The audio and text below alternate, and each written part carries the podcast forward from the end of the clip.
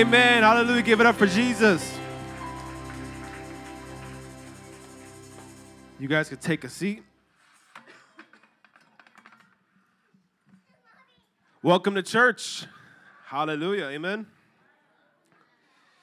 While our wonderful Joe, Pastor Joe, is on vacation, I have the honor of giving the message here for second service. Okay, so this doesn't happen often, but I'm excited. All right, praise God. Welcome to the second service. My name is Rudy Salt. I am a pastoral intern here, and I've been serving at this church since 2011. Got saved in 2011, started serving shortly after, became a deacon, I think, in 2012. I've been a deacon since, um, and God has been good to me. Amen.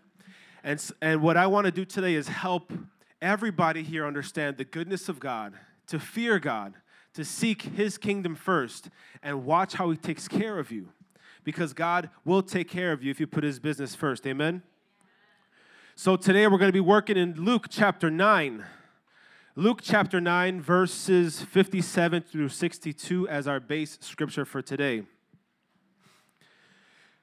For me, messages that talk about um, selflessness, giving up of yourself, is the messages that hit home for me. Because it's messages like that and, and what I received is what made me the man I am today. When I came to know Jesus, I was an atheist. I didn't, I didn't believe in God.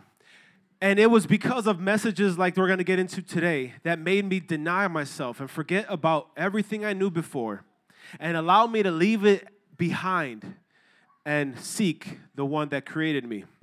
So let's get into it today. Luke chapter 9, verses 57 through 62. As they were walking along the road, a man said to him, talking to Jesus, I will follow you wherever you go. That's what the man said. And then Jesus wasn't like, Yeah, thank you so much. I've been looking for followers. Man, praise God. No, he said, Foxes have dens and the birds have nests, but the Son of Man has no place to lay his head. So, this already goes against a seeker sensitive church or a seeker sensitive model of doing church. Like, we're not here so that you may have the most comfort you can have at the expense of Jesus' sacrifice. No. Moving on. 59. He said to the other man, Jesus said to the other man, Follow me. Notice how the first man went up to Jesus and said, I'll follow you. I'll follow you wherever you go. Then Jesus turned to another man and he said, Follow me. But he replied, Lord, first let me go and bury my father.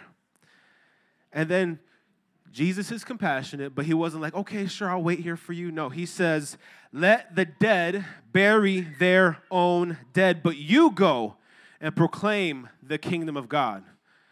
Jesus ain't playing.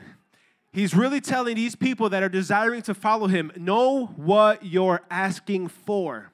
Know what you're saying. Because you saying, Follow me, there's to come some stuff that you're to have to overcome, mainly your pride and your selfishness and all that stuff, to turn it into selflessness. Know what you're asking for. He says, Let the dead bury their own dead, but you go and proclaim the kingdom of God. Verse 61. Still another said, I will follow you, Lord, but first let me go back and say goodbye to my family. Again, Jesus could have said, Yeah, sure, I'll wait here for you. But Jesus says, No one who puts a hand to the plow looks back and looks back is fit for service in the kingdom of God. the words of Jesus. He said, No one who puts their hand to the plow and looks back is fit for the service. Before I get into this message and start to break it down so we all understand what Jesus is saying to people who want to follow him, let's understand something. We are in a wicked, dry, deserted land that the devil is having his way through people all around our city and our country. And what are Christians going to do about it? I got to explain what put your hand to the plow looks like and feels like, and what does it mean for your life? Well, picture, everybody, picture your own field. But we're all on the same field, but picture what it is that you got to do on this field that we're plowing. Jesus was giving them a picture to put in their head. All of us have a job and a duty to do. And nothing that I'm saying today is saying that you got to do this to be saved. None of that. I'm not saying that you got to do work to be saved. What I'm saying is this you say you want to follow Jesus, there is something that you have to do, something that you have to understand when you say, I want to follow Jesus. It's not just coming to church, having a good time, clapping your hands, and singing about the songs that you don't normally live your life like. Like you sing, It's Your Breath in My Lungs, but yet you may cuss Monday through Saturday. It may just be songs today. But where is it? Where are you putting your hand to the plow at? Your plow, your field may be your job, your, your field may be here at, at the church in a certain ministry, but all of us are meant to plow this field called earth and this field called America and this field called Chicago. All of us are called to plow this field for the kingdom of God, every single one of us. And if we're not understanding that, then you're not understanding what you're, what you're saying to Jesus. Because you may come here and be like, Yeah, I love Jesus. I'm here to follow Jesus. But if you're not willing to work on the field with the saints, with the kingdom ambassadors, the kingdom citizens, and you're not really understanding why Jesus came to establish his kingdom on earth right now, even though it's invisible right now, you're not understanding what the kingdom of God is like. The first point I want to make it's building God's kingdom, not your own. I know Griselda was even talking about this. The Holy Spirit speaking this morning, amen. That it's not about God, it's, it's not about our kingdom, God. It's not about God, what, what can you do for me? It's about God's will. It's about what He wants. It's about how we can surrender our lives to Him and not saying, God, surrender yourself for us. No. Next, brothers, we're going to go to John chapter 6, verse 48. In this, in this, um, stay there, but in this, in this verse that we went to in Luke 9, the first man, he said, I will follow you wherever you go. That's what he told Jesus. And what did Jesus say? Well, foxes have dens, that's where they stay. Birds have nests, that's where they, they stay. But the Son of Man has no place to lay his head. The first man wanted Jesus to cater to him, and he focused on only the necessities of life. Just like foxes have dens, they need their dens. Birds have nests, they need their nests. And something so beautiful is that how come all of creation obeys God, but humanity has such a hard time? The bird knows to lay its nest and, and knows its place in, in nature, but humanity has such a hard time following and ordering and following the orders of Jesus. Everything has its place, even the honeybees have their place to make things grow, but humanity has such a hard time. The first man wanted Jesus to cater to him. They wanted Jesus just to do what they thought best. Like when I speak, God, you have to move. Like, hold on, when, when were we God? When, when, we, when did we turn into God? We're not God to start ordering our Creator to do stuff for us. But the first man wanted just the necessities of life to be filled up for him. Like, make God, life is horrible, God. Make it happen, Jesus. Make it happen, Jesus. Like, that's not, when we say we follow Jesus, it's us following Jesus, not Jesus following us. And we're making our own plans for our life and we're saying, man, this is great. Make it happen, Jesus. Oh, this looks like a good opportunity. Make it happen, Jesus. But hold on. Let's go to our prayer closet and find out what it's like to seek first the kingdom. What is it like to plow this field you told me to plow? Because it's not God plowing our field, like God making a way for to, just to to give us the stuff of this life and blessings and stuff. See, following God is not just about that, like her sister Griselda was talking about. Yes, God gives us great, wonderful things and great blessings, but that's not the end all be all. God is more than just a possession blesser.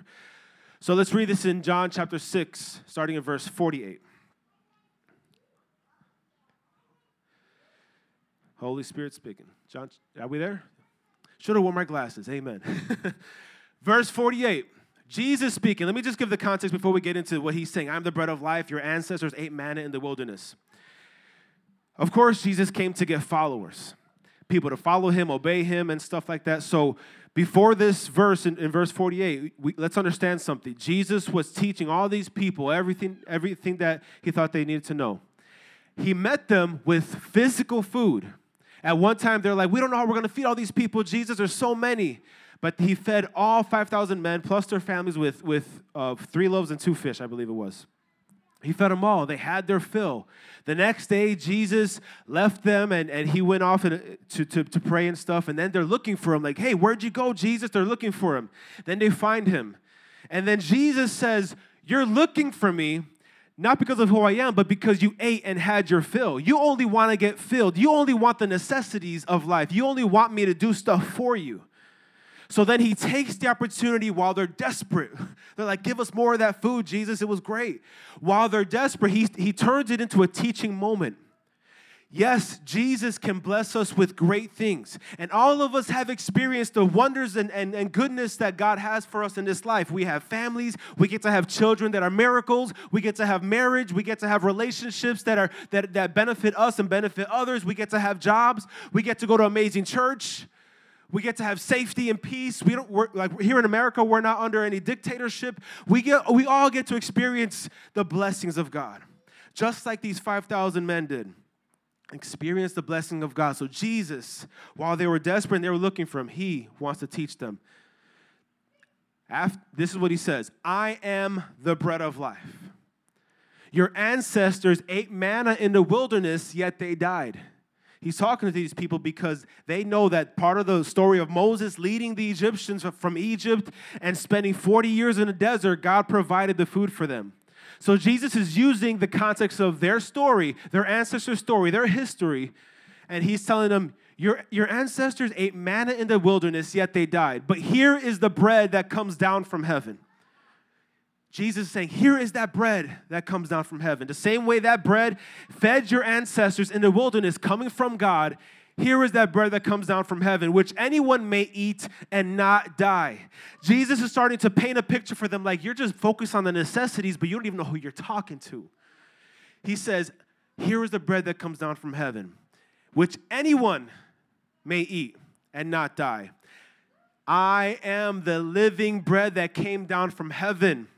This is where they started to get offended, right? Because he started he he started to say he ultimately came from God the Father, and they started to get offended. Whoever eats this bread will live forever. This bread is my flesh, which I gave for the life of the world. Then the Jews began to argue sharply. So, you know, they were offended. How can this man give us his flesh to eat? Mind you, he just fed them. They're already offended. They're arguing. How, what is this man talking about? Jesus said to them, Very truly I tell you, unless you eat the flesh of the Son of Man and drink his blood, you have no life in you. I just love the fact that Jesus knew how to push their buttons because uh, apparently they didn't like the fact that he was the bread that came, up, come, came down from heaven. But Jesus repeats it like five times. Unless you eat the flesh of the Son of Man and drink his blood, you have no life in you. He says it again Whoever eats my flesh and drinks my blood has eternal life, and I will raise them up at the last day. Again, for my flesh is real food and my blood is real drink. Again, whoever eats my flesh and drinks my blood remains in me and I in them. Just as the living Father sent me and I live because of and I live because of the Father, so the one who feeds on me will live because of me. Again, this is the bread that came down from heaven. Your ancestors ate manna and died. But whoever feeds on this bread will live forever. He said this while teaching in the synagogue in Capernaum. Think about this. He knew that they didn't like that teaching. He knew that they weren't ready. But he kept on saying, like, he used their story to say, you're just focused on the necessities, but think about who you're talking to. He is the bread of life. The same way their ancestors survived and lived in that desert is the same way when we f- say we're going to follow Jesus, that's how we're going to survive and live in this deserted land called earth. And he's not talking about just temporary stuff, he's talking about eternal stuff. So that first man, he wanted Jesus to cater to him, just like these 5,000 men, but they weren't ready for the kingdom message because they wanted God on their terms. They said, Jesus, we just want you to feed us. Like, we just want the food. We just want the healing. We just want the here and now. We don't want the teaching about who you are. They don't even care about who he is at this point. Keep scrolling down, brothers. We're going to continue. But they don't care about who Jesus is at this point. They just wanted their fill. And Jesus called them out even before they got offended. He says, You're only looking for me because you had your fill. Brothers and sisters, we can't just look for Jesus in times of life because we seem empty and dry. Because then we're not even knowing who we're talking to. So many times I talk to people on the street and, and they say, Yeah, I pray every night. And I'm like, Who are you praying to? Because they don't follow Jesus. They don't even read the Bible. They don't even know who Jesus is. But they're like, Yeah, I pray every night. I thank God every night. Who are you praying to?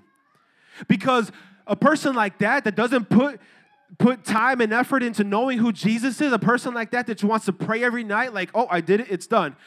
They just want their fill. They just want Jesus to cater to them. And this message is about us understanding why are we even here?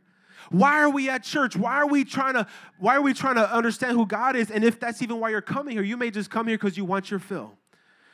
I drive by some churches and, and they just say, come get spiritually filled on the side, and that's not the end all be all either. It's not just about God, what can you do for me now? It's about more than that. And it, the, the, the, the goal of this message is for us to understand let's be kingdom minded and kingdom focused because it's true. The kingdom of God is not something we can observe with our eyes right now, as far as, man, this is a beautiful kingdom. The kingdom of God is found in the church. Not just this little building here, but it's found in the church. On hearing it, many of his disciples said, This is a hard teaching. Who can accept it? Jesus, we just wanted our fill, and you had to go ahead and teach us some crazy stuff like that. We want us to eat your flesh and drink your blood. Who can accept it? His disciples. People that said, I'll follow you. People that said, I'll learn from you. I'll be your student. They said, This is a hard teaching. Who can accept it? Aware that his disciples were grumbling about this, Jesus said to them, Does this offend you? Then what if you see the Son of Man ascend to where he was before? The Spirit gives life, the flesh counts for nothing. The words I have spoken to you, they are full of the Spirit. They can't even get it. Every word that he spoke to them is full of the Spirit and life, yet there are some of you who do not believe. You see, he says these words I just spoke, they're full of the Spirit, but they're so focused on what? The necessities. God, give me my own den to lay in. Give me my own nest to lay in. God, give me what I need now. So Jesus is serious. So we should be serious as well. For Jesus had known from the beginning which of them did not believe and who would betray him. He went on to say, This is why I told you that no one can come to me unless the Father has enabled them. From this time, many of his disciples turned back from this time, from this teaching that was too hard to understand or, or too, too, too, too difficult to, to grasp and follow, many of his disciples turned back and no longer followed him because of the message he had to say. Then Jesus says, You don't want to leave too, do you? And he asks his closest people, his 12. He said, You don't want to leave too, do you? Like these 5,000 men and their families, probably 15,000 in all, teaching in the synagogue in Capernaum. He turns to his 12 that spent the most time with him, spent the most time with him. They weren't just there for Jesus to have their fill. He says, You want to leave too?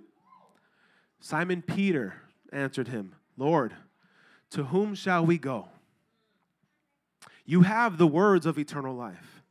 You have come to, we have come to believe and to know that you are the Holy One of God. Peter wasn't saying like, "Oh yeah, sure. I only came because I, want, I was hungry." No, he he said, "Where else can we go if if you not only have stuff to help us now in our lives, but you have the words of eternal life?" Where we, they're turning back to something that they thought was a better way of life, Jesus. But me, this is the best life. When I decided to follow Jesus, I had no problem leaving my my, my worldly and sinful life in the past because I knew that this is the best place to be. To be in the arms of Jesus, no matter what opposition may come, what, no matter what persecution may come, no matter who wants to hurt me, I know that I'm in the best place to be because Peter was even looking at these men get offended at Jesus. And he still decided to follow. Later on, Peter didn't want to fess up to knowing Jesus when Jesus was getting crucified, but he got rebuked and he got right. Amen. But let's not be those kind of people that say, well, it got too hard. So don't be like that first man. Don't follow Jesus what he can for what he can do for you. Follow Jesus on what you can do for him. Because he has the words of eternal life. And me, I count it all a loss for the sake of just knowing God. Forget every sinful thing because how dare I try to say, I'll follow you, Jesus, and, and carry my baggage with me? No, I'm willing to it, leave it behind. I had nothing else to go to, like those 5,000 men. They're like, oh, we just came to this man because he was going to feed us and fill us. But now he's teaching some crazy stuff. Forget him. But Peter was in the right place, and his 12 were in the right place because he knew and they knew we got nowhere else to go. You got the words of eternal life, and that settles it. Want to live forever. The second point I want to make is make the kingdom of God your priority. And we're going to go to Matthew 10 37, starting off. The second man says this. Well, first, Jesus said to the other man, Follow me. But the second man said, Lord, first let me go and bury my father. You see, that second man that Jesus spoke to, he just wanted Jesus to wait for him.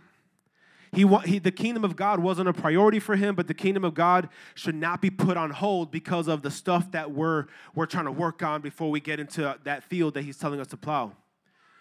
Such a selfish thing. Like jesus i know you're trying to save people. Jesus i know you're, I know you're trying to build the kingdom of god in, in, on this earth. Jesus i know you're trying to fix chicago with your saints but first lord let me go deal with my stuff.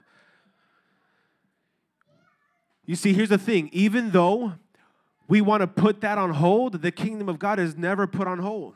The kingdom of god is going to continue to, to flood this earth with or without you.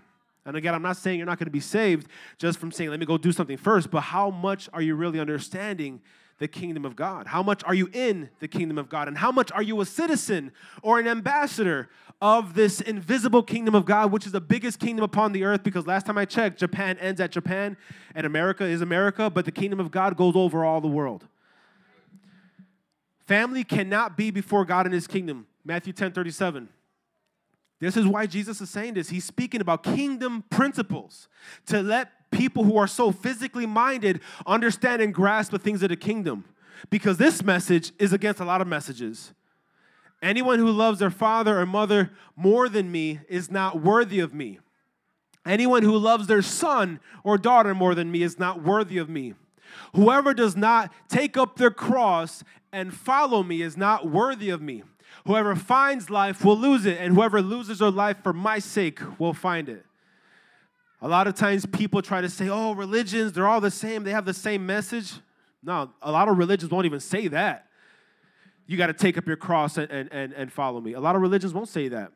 It'll just be about how you're, how you're going to be a good person. This is so opposite and different of that because you are saying, hey, you forget your life, consider it worth dead. Take up your cross. Just like Jesus took up his cross and, and, and he carried it to, to um, Mount Golgotha, hung on that cross. He's saying, Take up your cross and you follow him.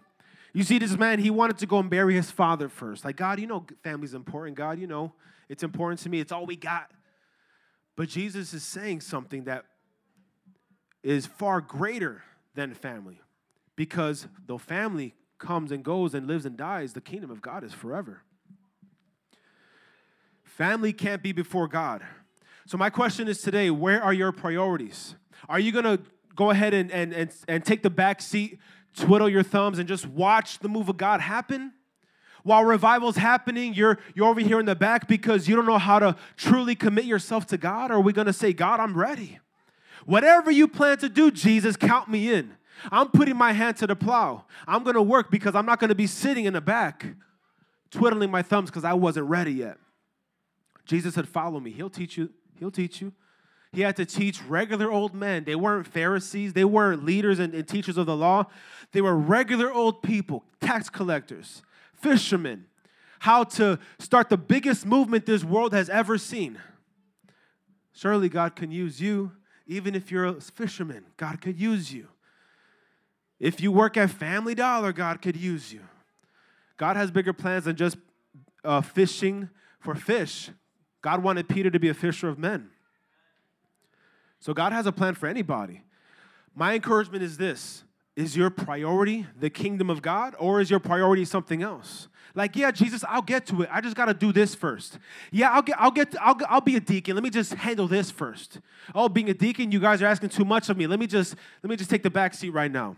Let me make every excuse, Jesus. Let me go do this. Let me go do this. Let me go do that. Look, Jesus is moving on with or without you. In 2019, before COVID even hit, there was a word given, a prophetic word in the service given, and the word was this I am doing a new thing. You can't be standing on the outside looking in. You got to be in it. I am doing a new thing. Little did we know we would have to stand up in the face of persecution, BLM, just opening up our doors, even though the sickness was going around. So much opposition. And that was what God was doing, that new thing. And so many people standing on the outside and looked in and like, man, this is horrible. This is this is what you call church. You see, when we're not with the move of God, we're gonna understand it as I'm, I'm good. I don't, I don't want to be part of that if I'm gonna offend people. The gospel offends people, y'all. The gospel will offend people, step on people's toes, make them feel like they're not even a Christian or make them feel like God hates them. But listen, the gospel is the message that Jesus loves people. And sometimes to tell people how to be saved, we got to tell them how they're going to hell. They're going to hell full of sin, wickedness, brokenness. This is a time we have now. The time is now to not say, I'm going to just take the back seat. I'm gonna just I'm gonna just take my time. I'm gonna stand stand to the side and let you do your thing, Jesus. Because the thing is, the kingdom of God will go on. But are you willing to let God use you for His glory? Let's go to Hebrews three, starting in verse 16. I want to encourage everybody real quick. When we, I'll, I'll go to this verse in Hebrews. I want you guys to understand that your time here is so so small. Your time here upon this earth is so so small to think that you would put all your eggs in this basket and say, God, get out. God, I don't want you here. God, I don't want you to mess with my perfect life. To think that we would say, I'm going to just have all my treasures here. God, don't ask me to give up anything. It's, it's beyond me. When I gave my life to Jesus, it wasn't like, well, I'm going to have my stuff here, God, and, and, and you can't touch this stuff. No, it's full surrender. So I want to encourage you guys as we get into this verse in Hebrews 3:16. Work hard for Jesus so that you can rest hard for Jesus. Who were they who rebelled and heard? Were they not all those Moses led out of Egypt? And with whom was he was uh, was he angry for 40 years? Was it not those who sinned, whose bodies perished in the wilderness? And to whom did God swear that they would never enter his rest? If not those who disobeyed. So we see that they were not able to enter because of their unbelief. Let's stop there. We're going to continue. But he's saying, is it not these people that seen the, the miracles and works of God in action, but they still disobeyed, disbelief, weren't with it, did not understand what, what, what God was doing? It was to those people who were disobedient, even though they seen the crazy plagues of Egypt and seen the Red Sea part, and they all walked through it, and, and the Egyptians were drowned. They disobeyed. And what God said is, You will never, you who disobeyed will never enter my rest. That's why you guys are going to be in this wilderness for 40 years. Therefore, verse 1. Therefore, since the promise of entering his rest still stands, let us be careful that none of you are to be found fallen short of it. Don't be found fallen short of entering his rest. For we also have had the good news proclaimed to us just as they did. But the message they heard was of no value to them. Why? Because they did not share the faith of those who obeyed. They weren't on the same level. That's why they didn't enter the rest. They didn't share that same belief and faith of those who obeyed. So they never get to enter the rest. Now we who have believed enter that rest, just as God said, So I declared on oath in my anger, shall they never enter my rest. Think about that. We're here in church. We could be here for the wrong reasons. We could say we're a child of God, but live like a child of the devil. We can be so confused and conflicted with what's right and what's wrong, even while we hear the word of God to us preached all the time. But we don't share the faith of those who obeyed. If you're sitting here today and you don't share my faith, that I obey Jesus, that I follow him for the right reasons, you may not enter his rest. You may not be willing to put in work for the kingdom because, in your mind, you may be like the first man that says, Well, God, make it happen, Jesus. Make it happen, Jesus. I'm here for what you can give me, Jesus. Make it happen. You don't, you don't share that faith with me because I don't believe like that. Matter of fact, I want to be like, God, I'm going to make it happen. God, I'm going to make it happen. Even though I don't, I don't want to be on that stage right now, I'm going to make it happen. I'm going to preach. Even though I don't want to talk to that man about Jesus, I'm going to make it happen. Even though going through 201 is hard and becoming a deacon, there's so many responsibilities. I'm going to make it happen because at the end of the day, it's not about, God, what can you do to better my life and, and just help me out in the here and now, make it happen, Jesus? It's what can we do for Jesus? Because a person that thinks like that is kingdom focused and not self focused. So I want to encourage you to work hard for Jesus and learn how to rest hard because at the end, we're gonna rest hard, okay? We're going to be able to rest eternally because we have decided it's better to put in work for the kingdom now, put our hand to the plow, than look back and say, you know what?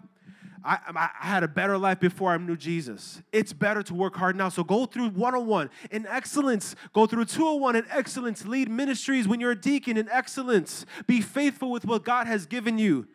Because if you're not, if you're saying it, it doesn't really mean anything, I'm gonna just try my best. Jesus gave you his best. So we should give him our best and not say, well, God, I'm, I'm, I'm dealing with my stuff right now. I'll come to you when I'm ready. The kingdom of God has been having revival. Because what if revival would happen across Chicago and you're not even committed to 101? You'll be like, man, so much is happening. I'm just watching it happen. But you can literally change our city through the Spirit of God because you're filled with Him. But if you're not filled with the Spirit of God, then you're just going to be watching it happen. So make the kingdom of God your priority. What about the heroes of the faith? What if Moses thought like that? Like, I'm to just take the back seat. Well, God would have found someone else to lead his people out of Egypt. What if God told Abraham, you know, go to this land that I'm to promise you and your ancestors? But then Abraham's like, you know what? I'll do that, but first let me go let me go handle my business first. Let me go make some money first. Then he would have chose someone else that had faith. Noah, when he built the ark, God said, build an ark because I'm gonna flood the earth. What if Noah's like, no, hold on, man. I gotta, I gotta first plant the trees first, God, because I don't want to take the trees off the earth and making excuses and excuses and excuses. How about after Jesus resurrected and Jesus said, I'm just wait in the city for the for the falling of my spirit in the upper room. Just wait. What if Peter was like, yeah, you know what? I got, I got to go back to work, Jesus? Jesus would have chose someone else. The kingdom of God will go on with or without your faithfulness. But if you're faithful to the kingdom of God, He will, he will use you for mighty things upon our, all over our city, all over our nation. God will use you. So, my encouragement is don't just be on the sideline looking in, be like, that's awesome. You're an awesome pastor. You're an awesome leader. It's your time to step up. The time is now because if Jesus comes back tomorrow or you die tomorrow, will you hear, my good and faithful servant, well done? If we don't make God wait and then we start obeying, people's cultures and nations and cities can change when we obey. Let's talk about this third man, amen. The third man, and we're going to go to the scripture. I'm going to give you the scripture now Matthew 13, verse 3. The third man, still another said, I will follow you, Lord, but first let me go back and say goodbye to my family. That was a third man. What did Jesus say? No one who puts, his, puts a hand to the plow and looks back is fit for service in the kingdom of God. Again, if Jesus was looking for followers and numbers, he would have been like, okay, sure, I'll be here waiting for you. You know, I'll be here waiting whenever you get back after you say goodbye to your family. But Jesus was trying to take people's physical ideas about the kingdom of God and say it's more spiritual than that. Because you have to have this sense of urgency that the wrath of God is coming. And if we're not stepping up to be the people of God to warn people about this wrath, then we're not understanding the kingdom of God. If people want to put stuff before God, excuses, family, and all this stuff, we're not fit for service then. It's no wonder why the world laughs at, at Christians and churches because we don't even take our own master serious because we were just so focused on ourselves and this message about, about god is just caring about the here and now and making our lives better is a lie from the enemy. If the devil could have christians believe oh that kingdom stuff no don't worry about that. God's going to take care of you now. He's going to get you that job and that money and all that stuff. Then people are believing such a shallow idea about the kingdom of god focused on the physical things.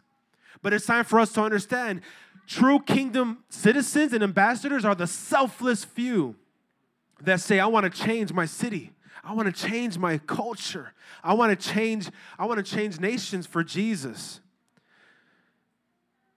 Let's go to that verse. Matthew 13, 3. Then he told many, then he told them many things in parables, saying, A farmer went out to sow seed and he was scattering the seed. Some fell along the path, and the birds came and ate it up. Some fell in the rocky places where it did not have much soil. It sprang up quickly because the soil was shallow. But when the sun came up, the plants were scorched and they withered because they had no root. Other seed fell among the thorns, which grew up and it choked the plants.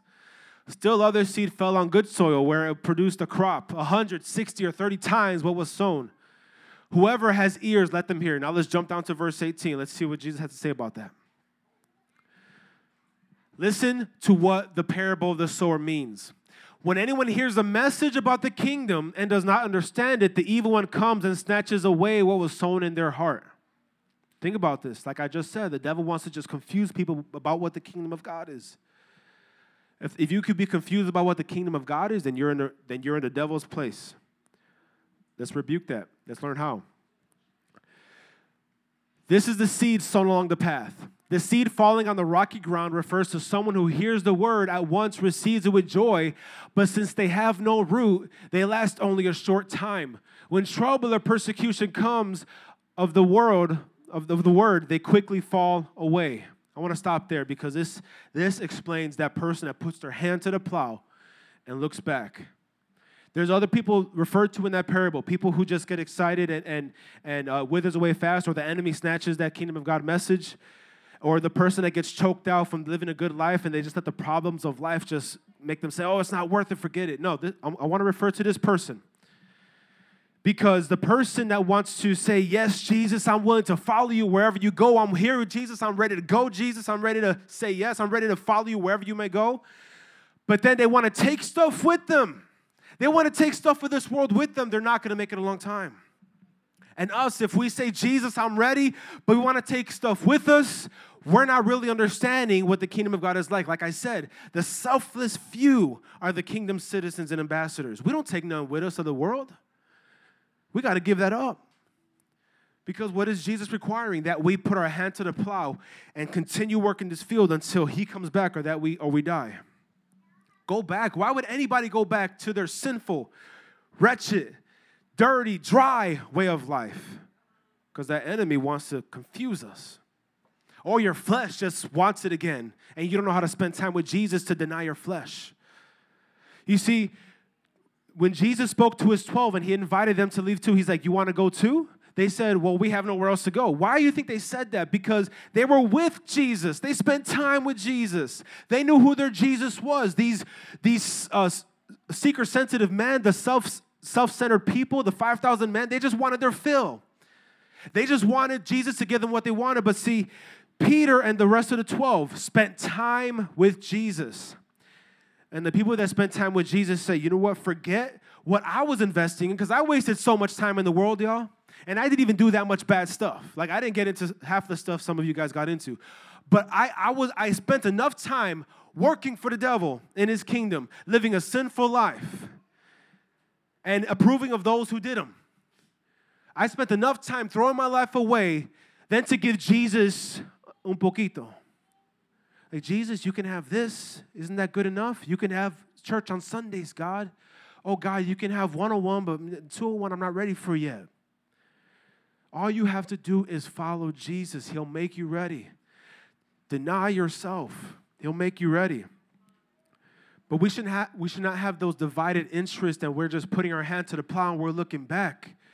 Like, what, a, like, this ain't worth it. I want to go back to my old way of life. You're not understanding the kingdom because you would understand that this kingdom is eternal. And when trouble or persecution comes, I'm not going to fall away because I know that the wrath of God is real. My family members, my friends in the world are going to hell. People that I know at my job are going to hell. And they're just looking for ways to laugh at you. Oh, you're a Christian? Looking for ways. They just can't wait to get a Christian caught up in, in, in what they say or how they act. Oh, you're a Christian? And you get more conviction from that than the Holy Spirit. People are looking for ways to laugh at us. And it's no wonder when we say, Yeah, Jesus, I'm putting my hand to the plow, I'm ready to go, and then you fall away. Yeah, Jesus, I'm ready to go, I'm ready to change, change this city for you, and then you fall away. Whether it's silly things like sin, whether it's silly things like friends you have in the world, or whether it's silly things like persecution comes, you're like, nah, forget it. I was better off before Jesus. I was better off. See, the thing is, Jesus ain't gonna wait for you then. Yes, God is patient, but one day Jesus will come back. And if you're not with him, you're gonna be left behind because you decided that it was better to save your life than to lose it for Jesus' sake. when Jesus says, if you actually lose your life, here's my life, Jesus. Like, here's my life. I'm ready to lose it for your sake. He says, you'll find it. And once you find it, why would you go back to this? This trash. Why would you go back to such trash that the devil fed you? We're living this double life. Are we living a double life where we just keep on falling into sin? We can't get out of 201. We can't be a deacon. We can't even be faithful in ministry. We can't even preach the gospel. There's so many opportunities to share our faith in this church. Are we that selfish that we're not willing to say, Jesus, you deserve it? Let's understand the words of Jesus the kingdom of God. We don't go back to filth. We're not like a dog that goes back to their vomit and we're begging for scraps from the ground. We're kingdom ambassadors. We're kingdom citizens. We're not sinners, we're saints. We're not people that say, Well, Jesus, what you gonna give me? Here, fill it up, God, fill it up. Like, no. Fill me up, Jesus, so I can pour out. This place is not a place where we can hold on to earthly things while trying to do kingdom of God things. That's not what this place is for. Jesus is calling for full commitment, not full convenience. I'm telling y'all. This is not about how much God can make your life convenience. Let's go to 1 John chapter 2. This is not about how much God can make your life a convenience. Make it easier. Lord, it's so hard. No. I'm willing to suffer for Jesus, first in the body, and then out there in persecution. I'm ready to suffer because anyone who suffers in the body is done with sin. 215. 1 John 2:15. Do not love the world or anything in the world. If anyone loves the world, love for the Father is not in them. For everything of the world, the lust of the flesh, the lust of the eyes, and the pride of life does not come from the Father, but from the world. The world and its desires, the trash, passes away. Anybody, anybody fill up their trash bag and just put it on their shelf? That's how I see people who want to follow Jesus but carry their trash with them. I'm gonna just leave it here, Jesus. I'm not ready to let it go. We, as humans, we don't put trash on our shelf and say, This is the greatest trash ever. What the devil gave us in this world is trash. How are we, who accepted Jesus and are ready to be kingdom ambassadors, put our hand to the plow and say, We're going back to the trash? Every time you fall back into sin, I've been serving God faithfully for 11, 11 years. Never have I went back to my trash. Never. Every time that thought comes up of going back to trash, I see it as trash. Like compared to what Jesus gave me, I see it as trash. And the Bible says He gives us everything we need to live a holy life. Which means if you're going back to trash, you weren't receiving that power from the Holy Spirit. If you want this, go ahead and have it. You're forfeiting eternal life.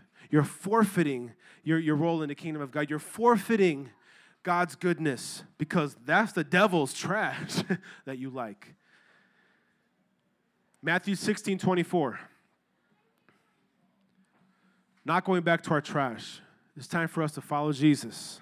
Remember, 100% commitment. Whoever wants to be my disciple must deny themselves, take up their cross, and follow me. Once again, my favorite messages are from here. From whoever wants to save their life will lose it, and whoever loses their life for me will find it. What good will it be for a man to gain the whole world, yet forfeit their soul? Like, Jesus, this trash is better than you. Like, that's literally what it, what it sounds like. It's filth, it's vomit. You go back to it, you're disgusting, you're, you do not even know who Jesus is. Or what can anyone give in exchange for their soul? For the Son of Man is going to come in his Father's glory with his angels, and then he will reward each person according to what they have done. You put your hand to the plow and you don't look back. You say, Jesus, I'm here to follow you, and it's a blessing to work for you because you didn't only give me salvation, you gave me everything I need to live a holy life. You gave me the tools I need to be a minister upon the earth to work this field I call Chicago. Work this field we call America. We're gonna we're gonna close out soon. Let's go to Ephesians 2. Sorry, I have a lot of scriptures, but I gotta I gotta I gotta tell the full story. Ephesians 2. Still looking at trash, and I gotta park here on the sin because it's such a big disqualifier, and it could start with pride. You saying you don't want to spend time with the Lord or worship God. You don't want to be here up at the front because you don't want to be embarrassed. But that's literally like, that's where deliverance happens. When we're willing to let go of our flesh, forget the flesh. I don't care who's watching me. I'm going to lift my hands, I'm going I'm to clap, and I'm going to sing even if I'm off key, right? As for you, you were dead in transgressions and sins in which you used to live when you followed the ways of this world and of the ruler of the kingdom of the air, the spirit who is now at work in those who are disobedient. That's the devil, by the way. We once followed his ways, and he's still at work in those who are disobedient. All of us also lived among them at one time, gratifying the cravings of our flesh and following his desires and thoughts.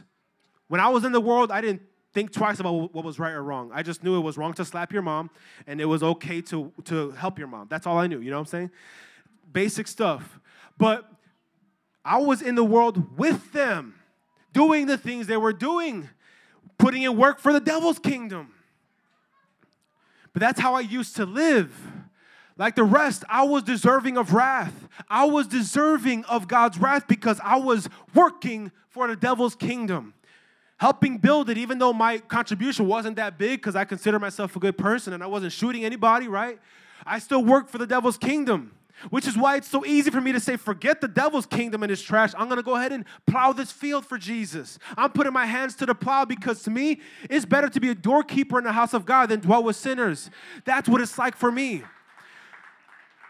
Like the rest, I was deserving of wrath, but because of His great love for us, God, who is rich in mercy, made us alive with Christ. Even when we were dead in transgressions, it is by grace you have been saved. And God raised us up with Christ and seated us with Him in the heavenly realms in Christ Jesus, in order that in the coming ages He might show the incomparable riches of His grace expressed in His kindness in Christ Jesus. If you hear that and you want to go back to your trash, that's on you. But that sounds like a great deal to me. That God exchanged His perfect life, put and sacrificed Himself to give me that perfect life when I didn't deserve it. For it is by grace you have been saved, and this is not from yourselves. It's the gift of God displayed by Jesus, not by works, so that no one can boast. For we are God's handiwork, created in Christ Jesus to do good works, which God prepared in advance for us to do. Here's how I'm going to paint this picture for y'all. We're not saved by putting our hand to the plow and working this field in ministry and making sure people understand the kingdom of God. We're saved by His grace. But God had prepared a field for us to work in. He prepared works in advance for us to do. You may not even know what your task is yet while you plow this field. But God has something for you to do in this field. We're working this field together, every Christian working this field together so that we may save Chicago by the grace of God. Save America by the grace of God. That's what we're all called to do. But we were deserving of wrath. To go back is foolish, it's garbage. So I think about this field. Because if you are calling yourself a Christian, you not only not working in the field and trying to bring the kingdom of God to earth, you are actually messing it up for those who are trying to work the field. Because if you're trying to put your hand to the plow and look back and you're just, you're, you're, you're, you're not doing your job and you're making the world look at Christianity like it's a joke, then we got to come back behind you and be like, well, they're not living right. And they're not willing to listen to us. Because if you're living a double life, you're dealing with sin, but you're trying to put your hand to the plow, you're weak, you don't know how to get strength from God, and you're dealing with sin, you keep going back and forth, back and forth, you're messing up the field. You're making the church look like a joke. People would love to laugh at the church. They're already looking for ways, and how much more if they see someone calls himself a Christian but are putting in work for the devil. You're making it harder for us to make a name for Jesus here upon in America, in Chicago.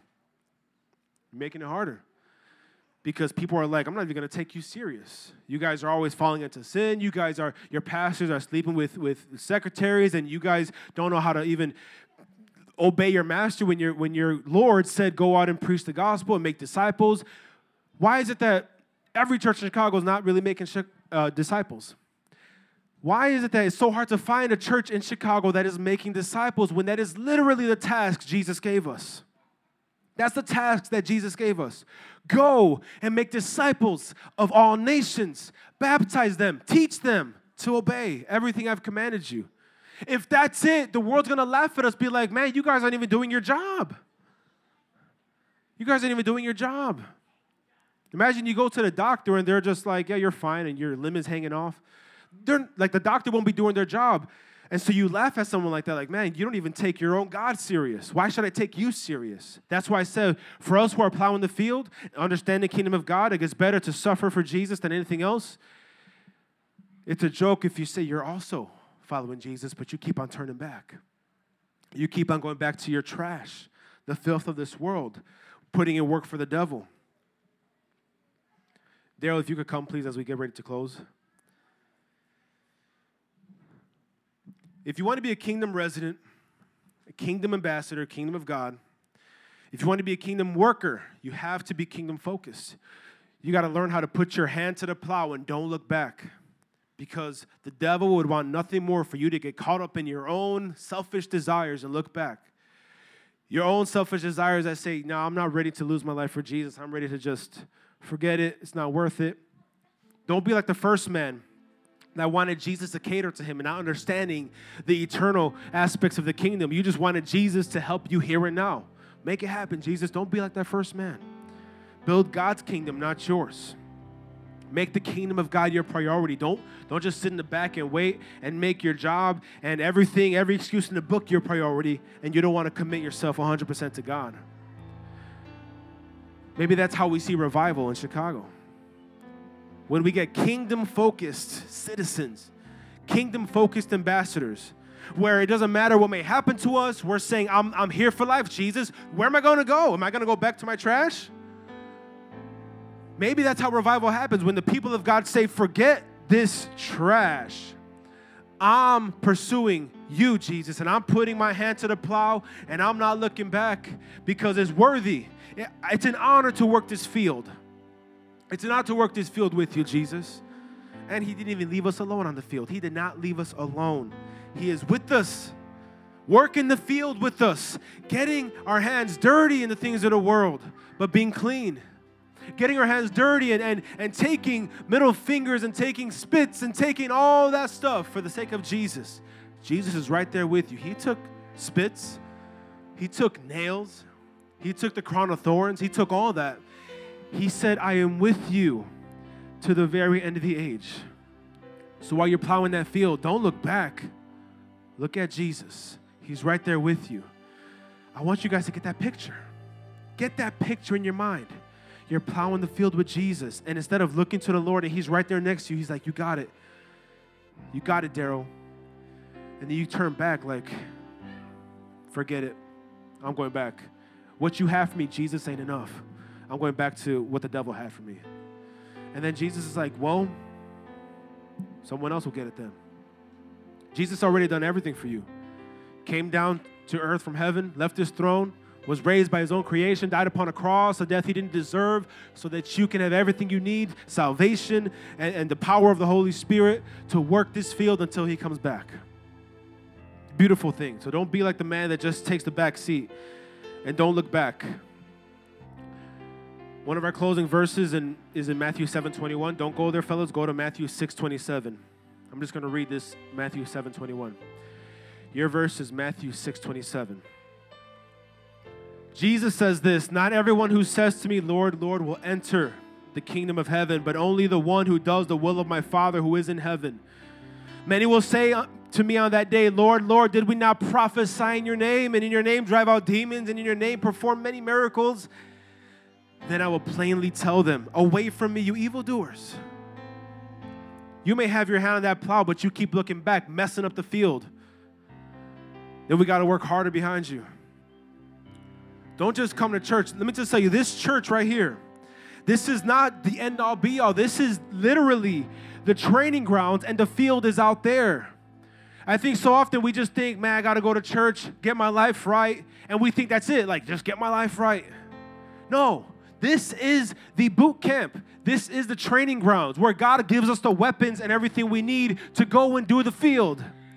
The tools, whether we're to till or sow, that this is where we get it. We get discipled, we get trained up, we get taught, we get we get a new life, yes, but we also get men and women of God in our lives, and we become spiritual fathers and mothers to people who also need to hear it.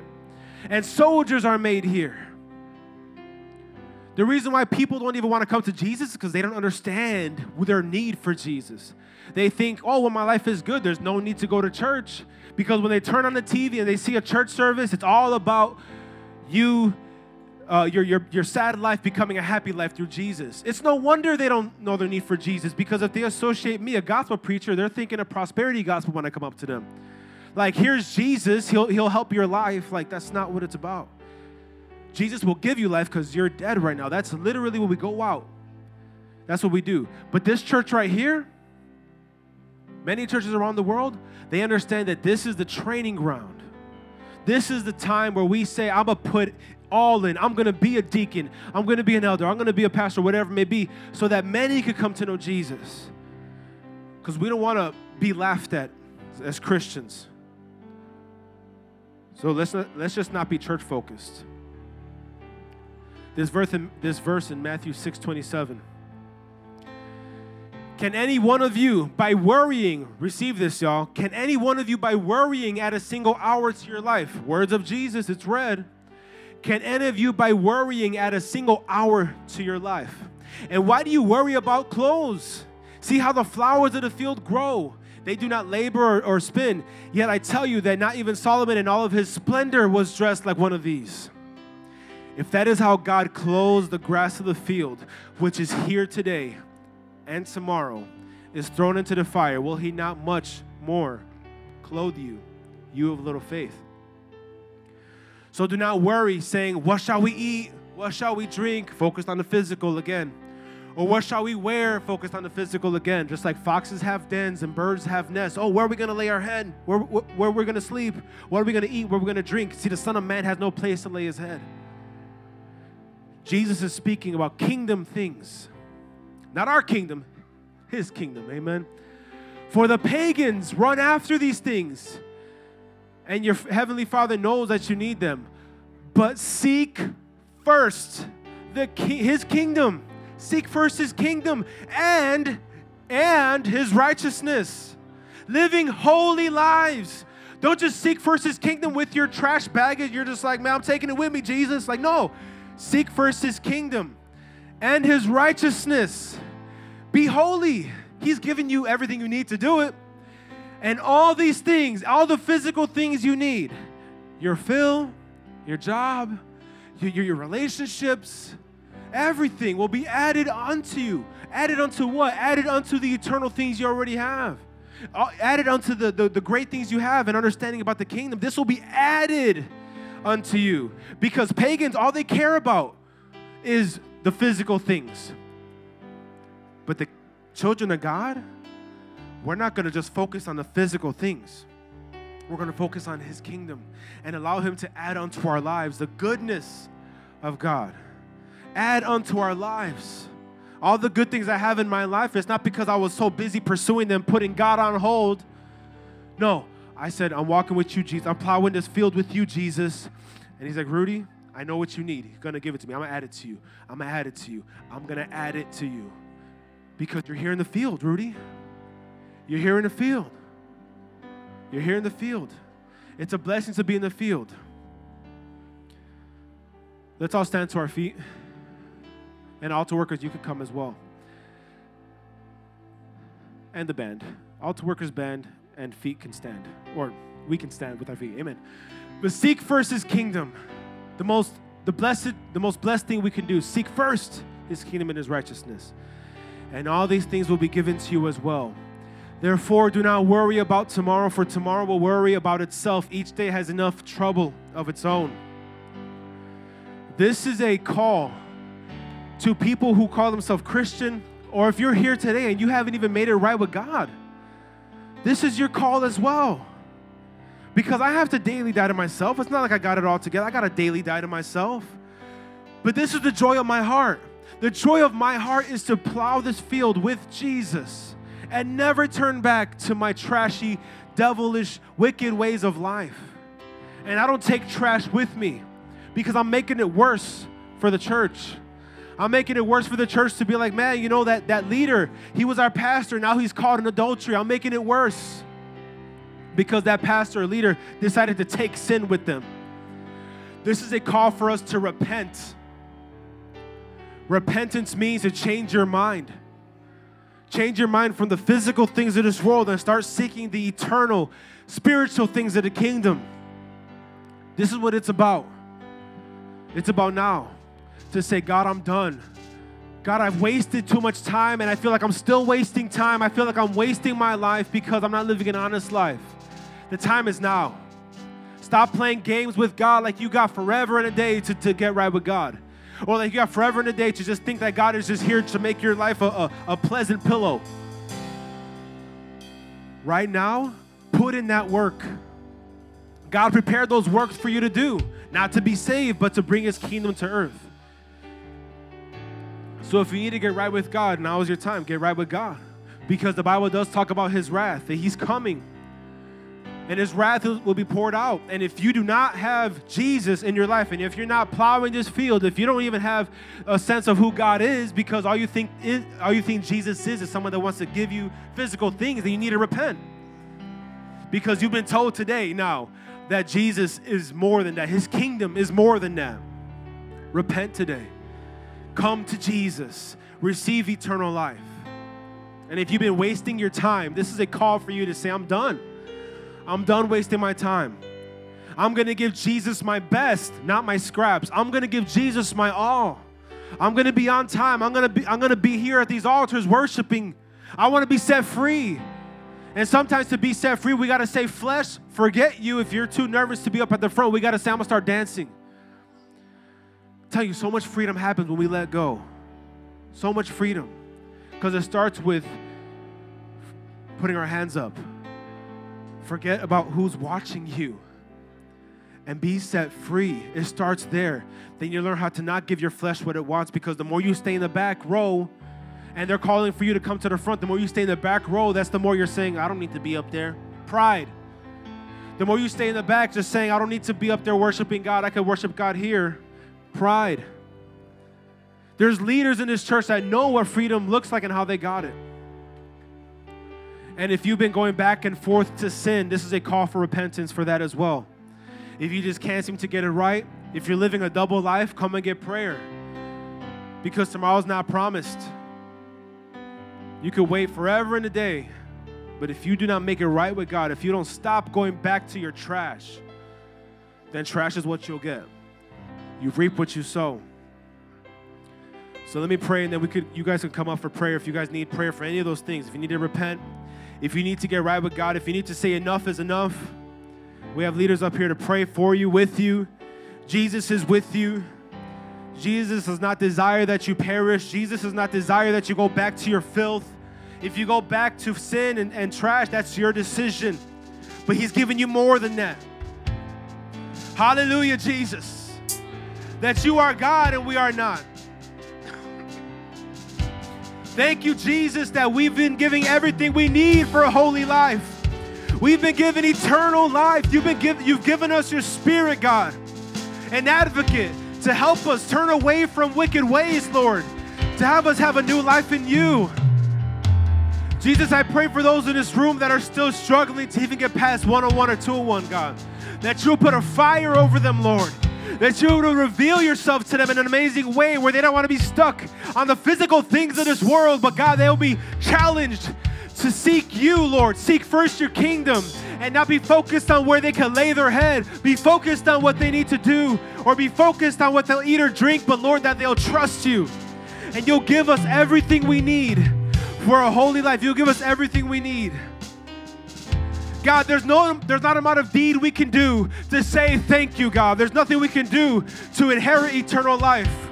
But Lord, I pray that we will consider it an honor and a blessing to bring your kingdom down to earth, Lord, because it's your kingdom come and your will be done on earth as it is in heaven. It's not my kingdom come, Lord. You're not working for my kingdom, God. We're working for your kingdom, oh Lord. Hallelujah, Jesus.